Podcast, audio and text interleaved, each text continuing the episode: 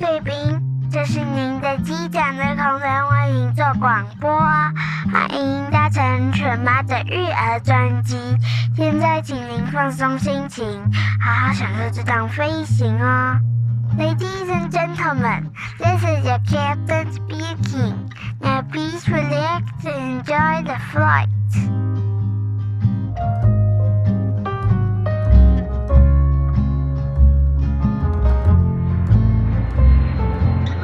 大家好，我是犬妈，欢迎光临犬妈的育儿专机。不知道你们的孩子在学龄前最喜欢的才艺是什么呢？在我的小孩上小学之前，我花了非常多的时间带着孩子去探索他们的兴趣，上了五花八门的课。这时间呢，其实会慢慢的汰旧换新。而昨天是久违的单独母子的约会时间，所以我花了一个下午跟我的儿子聊一聊。很多的事情，其中一项就是跟他讨论，请他回忆说这段时间有什么才艺课是他最喜欢上的。他毫不犹豫的跟我说，就是乐高课。今天呢，我非常荣幸能够邀请到我儿子最爱的老师三好文创的创办人胖胖老师来跟我们聊聊小孩子都爱的乐高到底有什么魔力呢？以及对他们将来的发展会有什么正面的影响？让我们欢迎胖胖老师。Hello，各位听众，大家好，我是胖胖老师，也是三好文创的创办人。那非常感谢犬妈的邀请啊，那让我们在这个教育的理念上可以做一些交流。我简单自我介绍一下，我的本名是陈黄宇哈，但是孩子都爱，孩子跟家长都叫我胖胖老师。目前是三好文创这个公司的负责人。我从民国八十八年进入到所谓的教育的这个行业哈，就退伍之后就来做教育了哈。那做到今天也二十三四年了哈，有累积一些教育的想法哈。那也是当初创立三好文创的一些初衷。那等一下我们就透过这样的一个访谈。可以把我这这些年来的一些心得分享给大家，谢谢犬妈的邀请。哇，我觉得今天可以探索胖胖老师的创业故事，我觉得相当的开心。胖胖老师可以跟听众朋友们解说一下，为什么当初会想要创立这个三好文创呢？是这样子的哈，因为我民国八十八年的时候有进呃退伍以后哈，就因为因为因缘际会进入这个教育行业哈，最早是在 M 篇数学里面服务，从八十八年一直服务到九十四年离开哈。那在这六年期间呢，当然我很感谢 M 篇的给我的一个这样的舞台，对于孩子的教教育啦，所以我最早是做数学，我所以最早是数学老师哈，就教孩子学数学的。啊，那后来呢？呃，因为有一个机会，所以我九十四年以后到大概一百年这六年之间，又到了第二个公司去负去去 handle 一个数理的部门啊，也是另外一家出版社，算是算是跳槽了啊。然后一百年之后，呃，中间有去中中国大陆工作两年，然后当然后来因为父母啊生病了，回来陪陪伴嘛，陪伴以后就重新开始，那个时候也差不多四十岁左右了哈，他，四十岁。就在思考说，哎，我们教育做了这么多年，呃，当然对自己的人生也有一些期许跟进一步的规划嘛。然后加上可能累积了十多年的经验哈，嗯、想说，呃，可不可以用不同的形式来教育孩子？那为什么我没有从数学出发呢？哦、因为我觉得数学这个科目哈，对大多数的孩子来说太可怕了啊。对应该说比较师生关系会稍微紧张一点。我就在思考说，诶，除了数学可以教导孩子逻辑，因为我我认为孩子一生中最发展的就是两个东西，一个就是他的逻辑脑袋，然后还有一个就是品格教育。这两个就是孩子长大以后在社会上走跳的。最重要的关键，脑袋不能太差。第二个品格要美好哈，所以我就从这个数理逻辑这个角度去想说，诶，除了数学之外，有没有别的项目是可以让孩子数理逻辑这一块也很强的哈？所以那因缘际我就接触到了所谓的机器人课程这个部分。我在那时候创业的时候，坊间也有人在做机器人的部分，但是。大多数都是比较跑单帮的，或者是个体户，可能一个老师他就带着一些东西就到学校去教课，或者是说跟团妈比较没有系统的哈。那我因为我自己本身是做设计教材跟教育训练起家，所以我认为应该有一个让它完整的一个模式出现，所以我就开始设了公司，然后刚开始都没有客户的情况之下，我就先研发教材。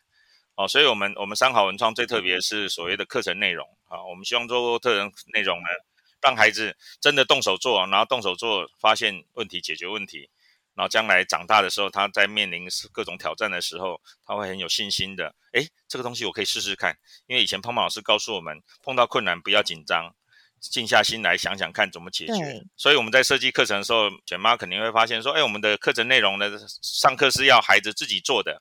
不是老师带着孩子一步一步做，因为通老师认为孩子自己做，自己去发现问题、解决问题，最后克服了，其实他得到的成就感是最大的，哦、而且他的能力才有办法累积到身上。没错，哦，所以当初创业是这样来的。所以我们当初创业的一个初衷，不好意思啊，老人家 就会这个话匣子一开就会滔滔不绝哈。那所以呢，我们就做从一百年创业到现在到今年第十一年了哈。那我们在呃全台湾各个地方。都有合作的代理商、经销商。其实，呃，创业的目的我，我我认为赚钱是其次。说实在话，哈，我比较希望说，把我这二三十年累积的东西，可以整合成一个孩子可接受的方案到他的脑袋。对，我觉得这是我比较想要做的事情，比较站在推广的角度，比较当然。而且坦白讲哦，现在社会竞世界竞争非常激烈，世界都是平的，大家都知道。而且将来孩子要学外文，要跟各种人种竞争。那台湾的下一代到底在哪里？台湾的未来的竞争力到底是什么？我希望说，我们透过这样的一个学习，为我们的下一代做一点事情。对，因为我想要就是反馈一下胖胖老师，就是当我们在三岁半的时候，我记得我们因缘际会，透过英文教室的老师的介绍，然后我们来到了胖胖老师的教室。那时候我第一次上课的时候，我也觉得非常惊讶，就觉得跟我想的不一样，觉得说，哎。为什么老师没有在台上教啊？变成是小孩子，我们是看着你们的自制教材，然后一步跟着一步做。然后那时候我还记得胖胖老师都还很幽默的讲说，嗯，我们这个老师好像看起来很好当，都不用教学生，然后是学生自己看着教材，然后自己在那边一步一步做。然后有些家长都会看不懂，说你这老师教喝者哦这样子。我刚开始本来也会觉得，哎，怎么这么特别？可是后来我慢慢的。经过老师的详细解说之后，我发现其实这个真的是有非常深的含义耶。老师，你要不要解说一下？对，因为一般来说，幼儿在成长的过程当中有两种主要的学习模式哈。第第一种叫做认知性学习，那认知性学习就是所谓的模仿学习。那模仿孩子的学习都从模仿开始，这个无可否认哈。所以当他不会讲话。家长每天跟他咿咿呀呀跟他对话，嗯，他就学会了讲话。当他不认识文字之前，就已经会讲话了。对，啊、嗯，而且你会发现，妈妈越会讲话，小孩就会越会讲话；父母越拙于言辞，小孩就会比较安静。所以这个就是模仿的效果哈。但是如果只有模仿学习是远远不够的哈。我常常说，教育有三个层次，最好的层次是我们教出来孩子，嗯、他会的别人不会，这最好。第二个层次是他会的别人也会，就是所谓的模仿学习。那当然最差的层次是所有人都会，就是孩子不会。呃，第三种层次是可能孩子可能有部分的一些其他生理上的问题啊，所以会掉到第三。那当然。最少要做到第二层次，就是他会的，别人也会。那一般我们在学校学习百分之八十呢，就是在做模仿式学习，尤其幼儿园里面百分之八十几乎都在做模仿学习。孩子不认识数字，我们告诉他这个东西叫做蝴蝶山啊，然后蝴蝶山蝴蝶山，然后画给画个耳朵给他看，叫也可以叫耳朵山。所以小朋友呢，久而久之，哎，他就知道这个东西叫蝴蝶山了。但是只有模仿学习是远远不够的，是远远不够。所以我们希望说，孩子透过模仿学习。累积到足够的材料以后，他有办法在新的问题发生的时候，新的情况发生的时候，透过他旧的经验，重新找到新答案。这一种叫做创造性思考学习，简单说就是孩子自己找出解决问题的方法。嗯，这个啊，我其实也有非常大的体悟，因为我记得当我的小孩子在上课的时候，我也曾经有疑问，我还印象很深刻，我就问胖胖老师说：“老师，可是他都这样子，一直就是在模仿这个图片这样做，以后我有办法自己？”创造出一个属于自己，然后让人家觉得很惊艳的作品嘛。然后那时候胖胖老师回答我，就是说，你一定要让他先从模仿式的学习，你要让他先把那个基础先打稳，那他才有可能去发展出自己的创意。事实上，后来到现在，我们已经好几年后了嘛。我发现真的就是如胖胖老师所说的，对，刚开始譬如说我们坐消防车是照老师的教材这样子做一台中规中矩的消防车，可是它慢慢的就会发展出哦，它这个消防车它可以在后面再加什么轮子，那前面就再加什么，它再把它盖的更丰富一点，它真的就会慢慢在一个基础之上，它就会慢慢去变化出它自己的特色，真的就如就是胖胖老师所说的。这是我要给老师的反馈。谢谢谢谢选妈的反馈哈。其实很多家长都会说，哎，我们不要扼杀孩子的创造力，嗯、一开始就要让他天马行空。对，其实这句话是有点这个概念是有点问题的哈。因为当他什么都不会的时候，你要教他如何天马行空，那那一种的天马行空的想象力其实是没有所谓的实质意义。所有的孩子都天马行空，但是你必须要给他一个基础。先让他学模仿啊，就好像我们要写一篇美好的英文作文，要怎么怎么开始学？先学 A B C D 嘛，学单字、学片语、嗯、学这些语法。对，等到这些这个各种的功夫都学会了，嗯、你最后才能写出一篇美好的文章嘛。对，哎，学习的概念也就是这样子啊。所以为什么一开始那个犬妈会消遣我说，哎。潘老师，你的老师很好当哎，小朋友都自己看，你都不用教哈。对，为什么会这样的设计？其实当初我在设计这样课程的时候，因为坊间的老师他们都是台上带着团体做，没错，就都是这样。对，那一来因为是他们没有一套自己的所谓的教材，所以孩子没有可看的东西，他所以他只好看老师在台上示范。那但是因为我当初就是强调说我们自己有一套课程，那为什么要让孩子自己做呢？因为有的孩子说实在话，这个个体还是有差异的。有的孩子快，有的孩子慢，嗯，好，那什么样才是对孩子最好的呢？嗯、比较差一点的孩子呢，我们希望说透过这样的课程，他有进步啊，速度稍微越来越快。那本来就很聪明的孩子，他可以速度照照自己的节奏，而不会被其他的群体所拖累。所以我们这样的设计是说，让聪明的更聪明，让一般的孩子能拉拉到比一般更好的情况。嗯、所以就是比较重视个体的所谓的因材施教的做法。哦，所以你会发现说，哎，每个孩子有的孩子做的很快，有的孩子他一堂课可以做两个单元，尊重每个孩子的。对，有的孩子一个他做的很快，一个一堂课可以做两个单元，甚至三个单元，嗯、没有问题，我都会给他做。那有的孩子呢，他可能做一个单元他就快哭出来了哈、哦，但是我会鼓励说，哎，你好棒啊，你今天只做一个单元，但是你非常的认真，非常的用心，完成了自己的这个单元。所以我常常说，不要跟孩不要跟别别人比较，当然我觉得父母也是要有这种心态，只要今天比昨天好。这个礼拜比上个礼拜好，我觉得这是对孩子来说最大的鼓励跟进步，嗯、跟自己比，好，跟自己比。所以为什么说个别化操作就是这样的好处，就是尊尊重孩子的个体差异，是这样的一个模式哈。其实我现在虽然是用这机器人课程当做我教育概念的载体哦，我常常说，其实我要传递给孩子的不是只有机器人课程而已哦，因为因为我们常常在想，到底什么叫做教育？爸爸妈妈呃线上的听众，你们也可以想想看，你从小到大。学的东西，你大学的时候、国中的时候、高中的时候学到的东西，你现在还记得吗？对，真的不记得耶。我我想大多数应该都忘记了。啊、但是你有东西留在你身上吗？有没有？你会不会怀念某一个老师给你的影响？到现在你还记得他？但是他当初教课内容你不会，你不会记得了。嗯，真的会耶。那当然，我们上这一堂课，我常说是一个五星级学习哈。对，我们上这机械课呢，它第一个要专心啊，步骤很多，很复杂，嗯、要细心。对，然后呢，过程很繁琐，需要耐心，所以专心、细心、耐心是孩子做好事情的三大关键。对，然后呢，做好了，你要让他觉得很开心嘛，做事做任何事情都要开心才能持续啊。如果做起来有他高明哈，或者是他不喜欢，那抱歉哦，这个我们想要呃传递给他的这种理念就没办法到他身上。所以我刚才讲了四颗星了哈，专心、细心、耐心，第四颗星叫开心。当孩子做做好了以后的那种成就感，跟那种发亮的眼神，他开不开心？开心呢、欸？妈妈，这个很难，哦、但是我自己完成了哦，我是自己做的哦，没有人帮我。都舍不得拆掉。对，那个就是孩子眼睛发光，第四个开心就出来了。那其实我我要强调的是第五颗星，叫做自信心。当孩子很多的开心的累积，他就会形成一种对自己的肯定。叫做自信心，很多孩子自信心不足，嗯、做一个动作，他就会问说：“老师，我这样做对吗？”害怕犯错，害怕害怕走弯路。哦、事实上，所有的学习都是要从错误开始。很多的开心以后，他累积信心，嗯、那他将来再碰到其他的困难的时候，他会试着：诶，以前很困难的我都可以自己完成哦。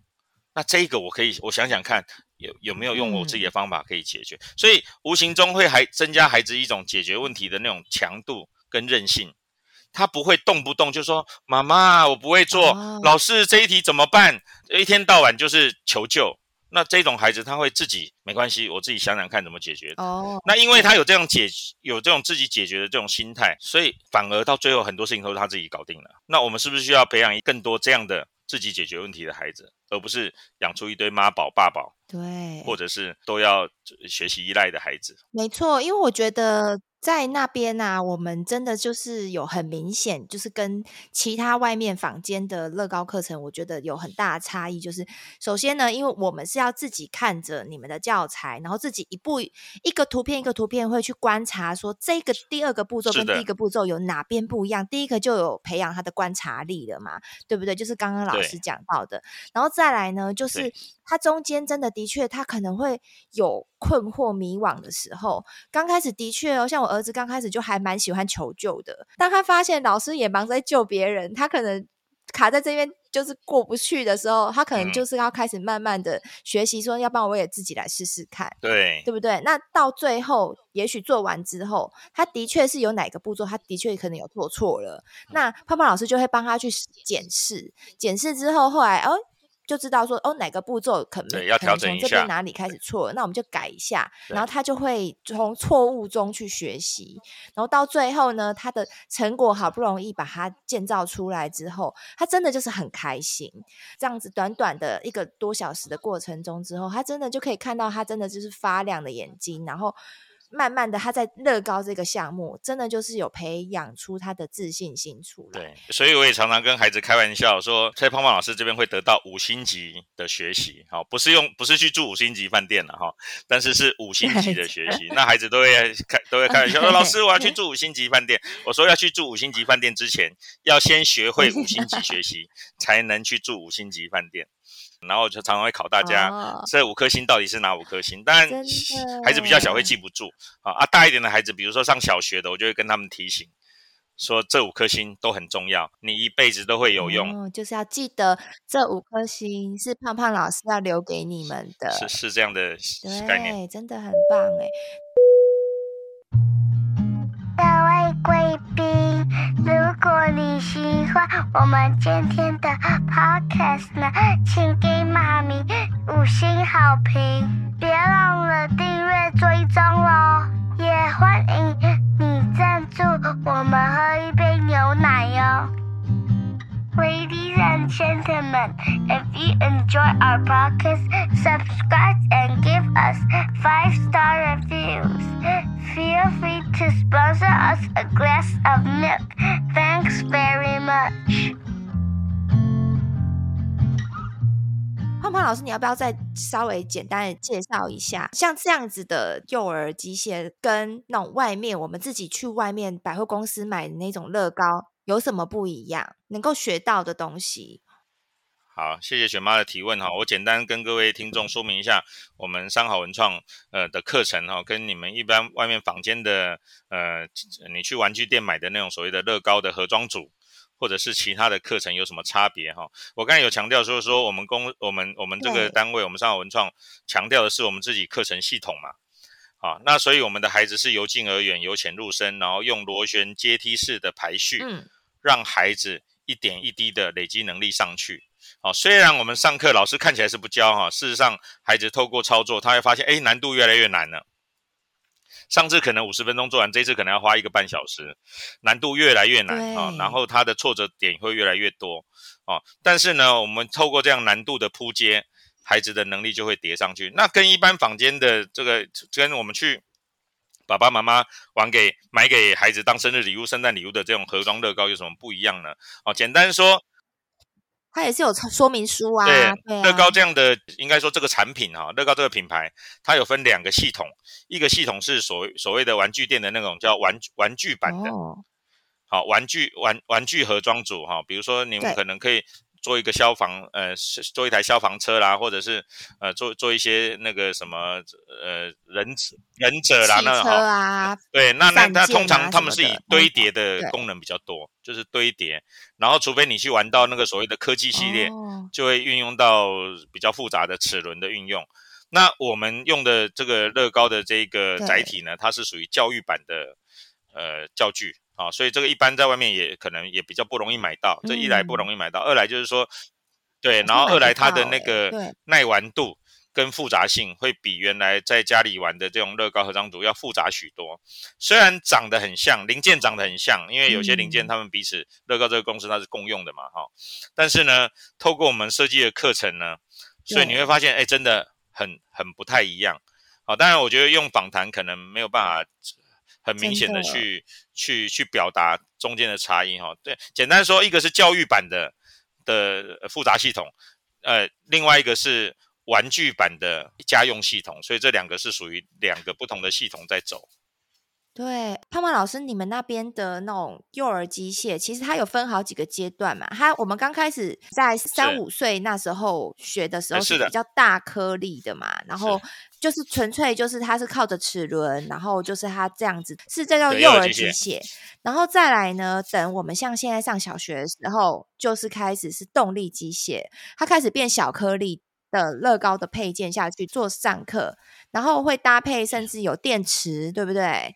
电池，然后或者是说，它开始有有马有马达有电池进入到这个所谓的对，对电动，它，它做起来的东西它是会电动的。对，然后小孩子真的都超兴奋的，他们因为他们可能自己做出一台遥控车，对，然后譬如说他自己做出他自己的那电动摩托车，对不对？对就是像这样摩托车，然后有所谓的月球探险车。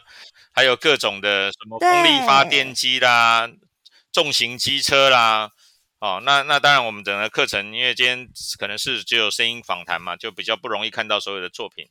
呃、哦，不会，我那到时候我我 FB 的。粉砖其实都会把这些作品，我会把它 po 上去，可以让听众朋友参考。假如你们觉得很难去想象的话，okay, 就是欢迎大家到时候可以就是加入我们犬妈的育儿专机的粉丝专业，我们会把一些我们的相关资讯都可以 po 在上面，让大家去去做连接。嗯，关于刚才犬妈的那个提问哈，我简单的再整理一下，就是说我们的学习课程哈，从三足岁开始。太小不适合哈，太小在家里把把觉睡好，长大再来哈。三岁一直到十八岁，我们在这个十五年之间有呃安排了完整的学习配套，是很有系统的。好，那一般来说，简单说，如果用学学学校的学制来说，就是幼儿园阶段我们会有一个所谓的幼儿机械的课程。好，在这个阶段呢，从孩子最简单，从这个比较大颗粒的呃的堆叠，然后进入到齿轮。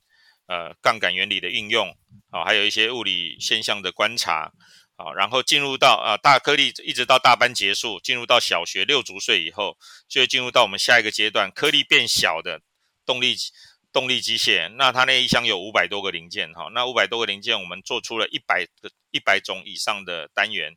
让孩子去去闯关啊！我比较想用闯闯关这样的概念的概念去去去分享。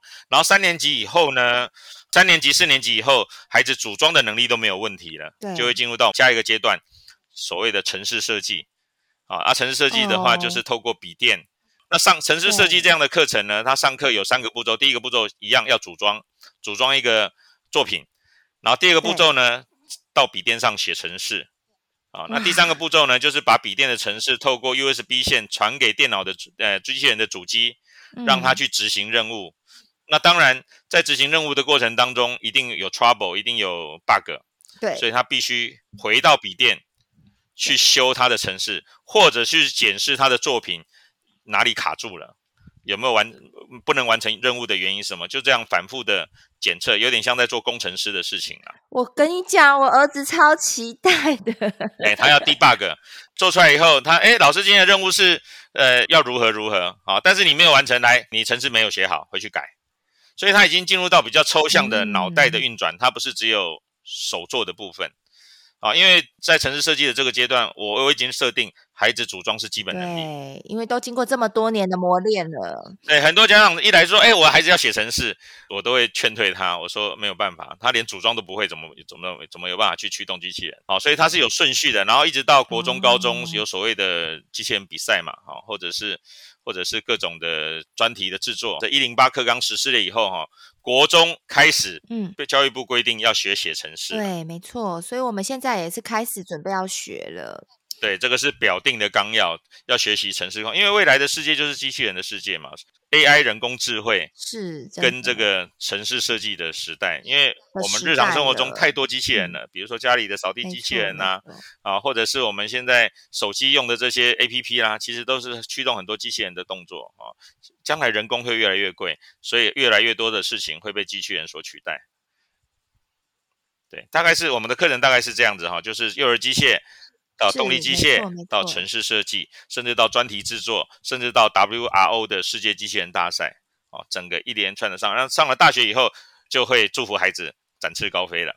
哇，所以老师你现在还有在辅导这种高中的学生吗？有，但是比较没那么多，因为会学到后面的哈。通常都是这个骨骼惊奇的奇才哦，他有办法有这样的兴趣哈，一直持续 热情，对，热情持续到高。通常国中以后会被学业所牵绊，嗯、这个是我们目前机器人教育所所遇到的比较多的。呃，时间跟金钱有限，家长变成要取舍，所以我们很容易是被舍掉的那一块。好，但是不会，我我不会因为这样子而气馁。可是因为现在其实城市也很重要。哎，没没错，所以我来说，呃，教育是长时间的工作嘛。我是认为说，哎，孩子有机会在我们这边学个三年，学个五年，但是我觉得这三年的五年，如果对他的人生中有很重要的帮助的话，我觉得都值得了。对啊，至少学到五星级的服务跟概念这样子。哎，对，五星级的学习态度，对。哦，五星级的学习态度。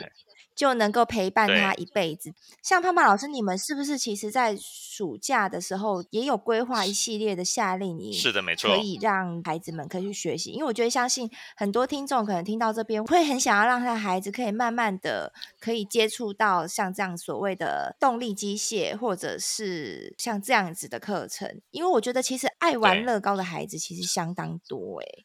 关于这个部分呢、哦，就是说我们在今年的暑假了哈，哎，不好意思啊，这个稍微让我们推 推说明一下，我们在今年暑假有安排两种类型的营队哈，一种是全日营的，那就是是早早上九点来，然后一直到下午五点离开的这种全日营，然后还有另一种另外一种叫半日营的哈，那全日营其实主要是针对那种幼儿园大班毕业的孩子，他暑假呃可能会有一些空堂。好，所以时间比较多，对，时间稍微多一点 哈，所以我们早上呢会安排所谓的机器人课程，然后下午会安排一些正音跟数学的小学先修的内容，然后会带到外面去运动一下哈，然后带着玩一些桌游，哦，所以说我们全日营的性质是早上是做机器人，然后下午呢会做一些呃他其他领域的。呃，相关的配套的课程内容，这个是全日营的课程内容。那如果家长有兴趣的话，可以到我们的三好文创的粉丝专业里面去去观看。对。然后半日营的部分就是针对小学以上的孩子，早上九点来，十二点离开的这一种半日营。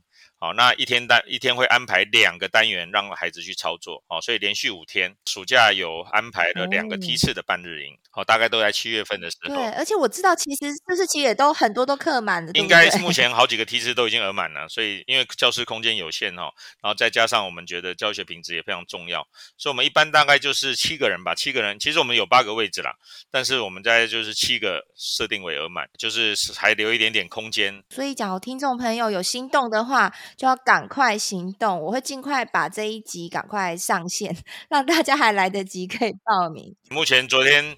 工作人员有跟我回报，有三个梯次已经额满了，所以我说，如果大家有兴趣的话，可以来我们这边询问。胖胖老师，你可不可以就是在这个我们访谈的最后啊，你有没有什么话想要对这一些可能即将要进入幼儿机械的朋友们，或者是我们已经像我们这种正在努力的朋友们，你有没有什么话想要对他们说的？其实哈，当初我设立三好这个公司的初衷哈，其实我认为啊，孩子在发展阶段里面。三个东西要好，第一个身体要好，这是第一好。第二个好呢是品格要好啊啊，第三个要好呢就是头脑要好。那其实呢，这三个、这三、这三、这对孩子来说一辈子很重要。身体要好，我们透过多运动让孩子身体好。那这品格要好的话，要透过阅读。所以全妈你在一直在推广的阅读活动，我觉得是非常好的，就培养孩子第二好，品格好。对。那第三个头脑好，你必须透过一些外在的刺激，去让他不断的动脑。哦，所以这个也是当初三好文创我在设立的时候的一个初衷，所以是呃身体好、品格好、嗯、头脑好，是这三好啊。当然有人会开玩笑说你好我好大家好了，也是 OK 的哈。所以学习它是长时间的事情。那如果说家长你们对于孩子的教育有兴趣，或者是说对我们这个课程有兴趣，我是认为哈，因为有些可能因为距离的关系，有些可能是在比较遥远的地方想，哎，好想上我们课，但是可能各种原因没有办法，没关系。我的概念是在还幼儿发展的这个阶段，嗯、凡事你就要鼓励他动手做，动手做是最重要的。好，不管做什么都好哈。然后、嗯、呃山西的产品尽量早晚一点让孩子去接触。我觉得会比较好，因为山西的这一种，对。对山西的这种，当然他未来一定会接触到，这是他的世界。但是孩子的的发展过程当中，他如果太早经历着这些这种声光丰富的这一种山西的内容的话，他就没有办法达到一种专心的程度。他这种声光丰富的东西看多了，他将来对于那一种枯燥的看书这件事，他会没耐心。对，没错，没错，真的是这个样子。他一旦没有耐心以后，你就没有办法让他静下来去阅读。嗯，那事实上，阅读跟专心去做一件工作，这个对孩子的一生发展太重要了。对，没错。现在孩子很多孩子是太躁了，太躁的原因就是因为家长太早给三 C 给他看这些声光，哎、嗯，太早 3C 的载体哦，所以是不管什么样形式的动手做都很好。哦，所以我们现在外国常常在讲那个 maker 创客教育，创客教育其实就是这个意思。创客 maker 就是你凡事不要去想，你讲了一长篇大道理没有用，动手做它，做了你才你才会发现问题到底在哪里啊？对对，没有错。你才会发现你的难点在哪里啊？你用想的想不出来啊，你用想的天马行空是想不到的。没有错。所以你会发现有我们周边有很多人讲的一大堆道理啊，真的动手做。我不不，没有错，那个就是他小时候没有经过这种动手做的训练。嗯，真的很棒哎。那今天很谢谢，就是胖胖老师跟我们分享了这么多，包括他创业的心路历程，还有他想要传达带给孩子们留在他们身上一辈子带不走的能力。然后到最后，就是假如说有兴趣的朋友呢，就是欢迎可以参考我们的资讯栏，或者是我 FB 的粉砖，它都有相关的资讯。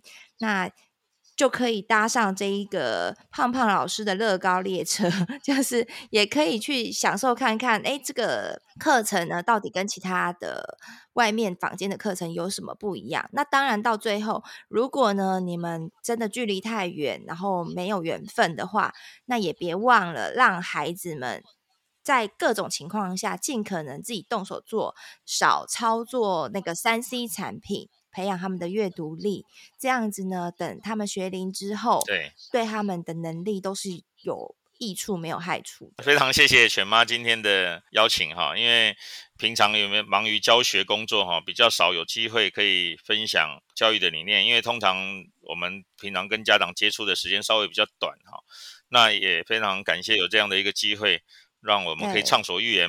把我心里要想要想讲传递给孩子跟家长的一些理念哈，透过这样的一个访谈，应该是说说呃说明清楚，呈现出来，对，对呈现出来，对、嗯，非常感谢犬妈的邀约。那那个哥哥跟妹妹都都在我们这边学习，都非常的棒哦。到最后，我还是要再跟那个胖胖老师，就是再反馈表白一下，就是每一次啊，只要我们家的哥哥啊，他因为他太会拖拉了，所以有时候我都会说，哎，你假如时间到太拖拉的话，嗯、我们可能就没有。办法出门，因为其实不瞒各位说，我们 家到胖胖老师的教室，我们大概需要花前后快要一个小时的时间。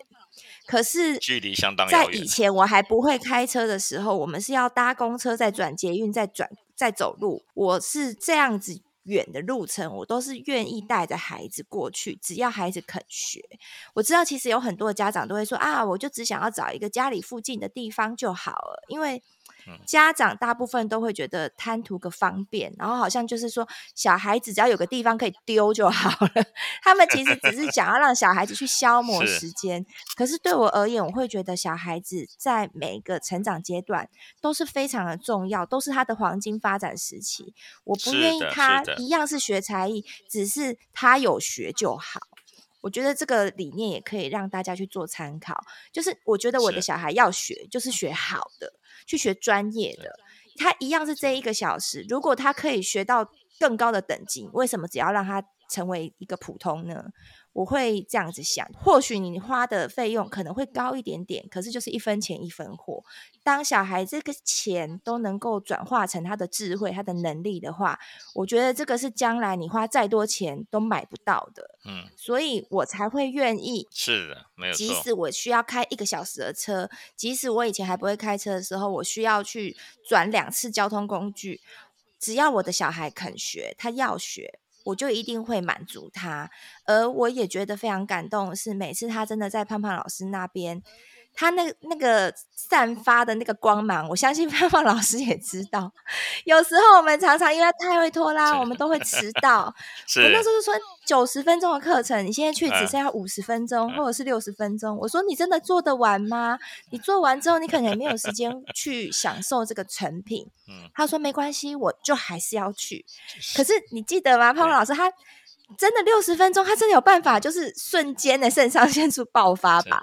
因为他要，他速度越越快，他速度会真的，因为他能力进步了，能力进步了，所以他速度会快。因为他想要玩，所以反而就是激发出他的潜能。是 是，他做到快到我就是整个觉得，哎，怎么不可思议耶？我不知道胖胖老师有没有注意到。然后我就觉得说，哇塞，就是当一个孩子这么想要、这么渴望的时候。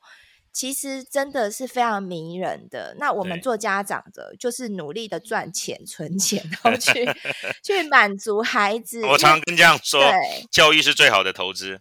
你现在在身他身上花的一千块，若干年后他会变成一万块、一百万还给你。真的，我觉得总比说到了他到国中，等他想要去做这些事情，也许他真的就没有时间了。他已经被课业压得喘不过气，已经来不及了。嗯、对，甚至可能没有时间、没有兴趣。就真的很可惜，所以每次当他完成一个成品，然后他都会说：“妈咪，录影，录影。”他想要把他做好的这个成品录录影下来，我就觉得 这以后都是他成长之后就是一个非常难忘的一些回忆。非常对啊，也很谢谢胖胖老师，就是创立了这一个这么棒的空间，我相信也让。非常多的孩子都能够拥有这一种非常独特难忘的回忆，然后并且让他们能够拥有一辈子带不走的能力，一直直到国中、高中，甚至是一辈子。对啊，我觉得真的很谢谢胖胖老师。其实我每次孩子完成的那种成就感哈，我真的很、嗯、也很替孩子开心。对，为什么我这个其其实教育工作很辛苦很累人，说实在话，好，但是能能够让我们持续。那当然，我也常常跟我们的老师去做沟通哈，说你在孩子人生中是一个很重要的一个启蒙者的角色，你到底带给他的什么能力？若干年后，其实对放在孩子身上的影响是非常巨大的，尤其他年纪越小，啊，所以孩子每次做完的那种成就感，我就会反过来鼓励他，我会也反过来提出一些问题，说，诶，你有没有什么新的想法？对于今天这个作品，有没有什么什么东西可以加强的，可以改装的？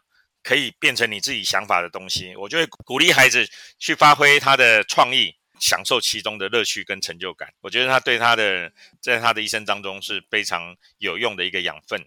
真的好，那今天我们就谢谢胖胖老师跟我们做的分享。那希望下次还有机会可以再邀请胖胖老师再来跟我们聊聊别的这种乐高的部分，我觉得相信听众朋友们应该也都是非常有兴趣的。那我们今天就先到这边喽。如果你们喜欢今天的节目的话，在 Apple Podcast 上也给我五星好评，可以让更多的听众有机会可以听到我们的节目。那也欢迎呢，可以到 FB 的。犬妈的育儿专辑的粉丝专页呢，可以到上面跟我们做互动。那我也会把今天胖胖老师所提到的关于他的教材或者是他的成品相关的资讯呢，我可以放在上面。这样子你们在听这个节目的时候，其实是更有画面的。那我们今天就先到这边喽，拜拜。好，谢谢大家，再见，拜拜。各位贵宾，我们即将降落，希望你们喜欢今天的内容，下次要再来听哦。再见，Ladies and gentlemen, now we are ready for landing. Hope you liked today's podcast. See you next time. Bye bye.